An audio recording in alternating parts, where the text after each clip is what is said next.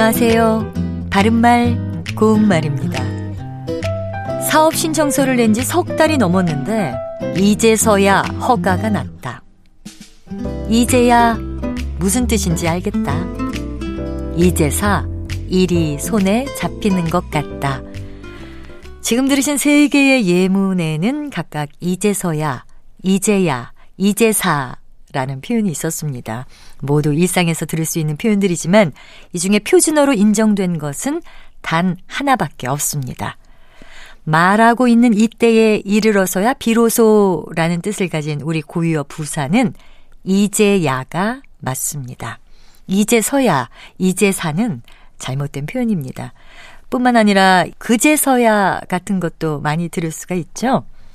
확실한 증거를 보여주니까 그가 그제서야 잘못을 인정했다. 이렇게 말할 때가 있는데요.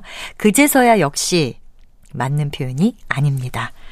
그럼 우리가 이제서야, 그제서야 이런 잘못된 표현들을 쓰게 되는 이유는 뭘까요? 이 표현들 마지막 음절에 있는 야는 강조의 뜻을 나타내는 보조사인데요.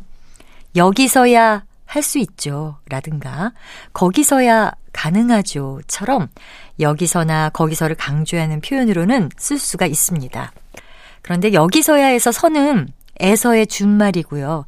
여기에서는을 강조하는 것이지만 이제야에서 이제라는 부사 뒤에는 에서 같은 조사를 붙일 수 없기 때문에 이제서야 같은 표현은 나올 수가 없습니다. 바른말 고운말 아나운서 변희영이었습니다.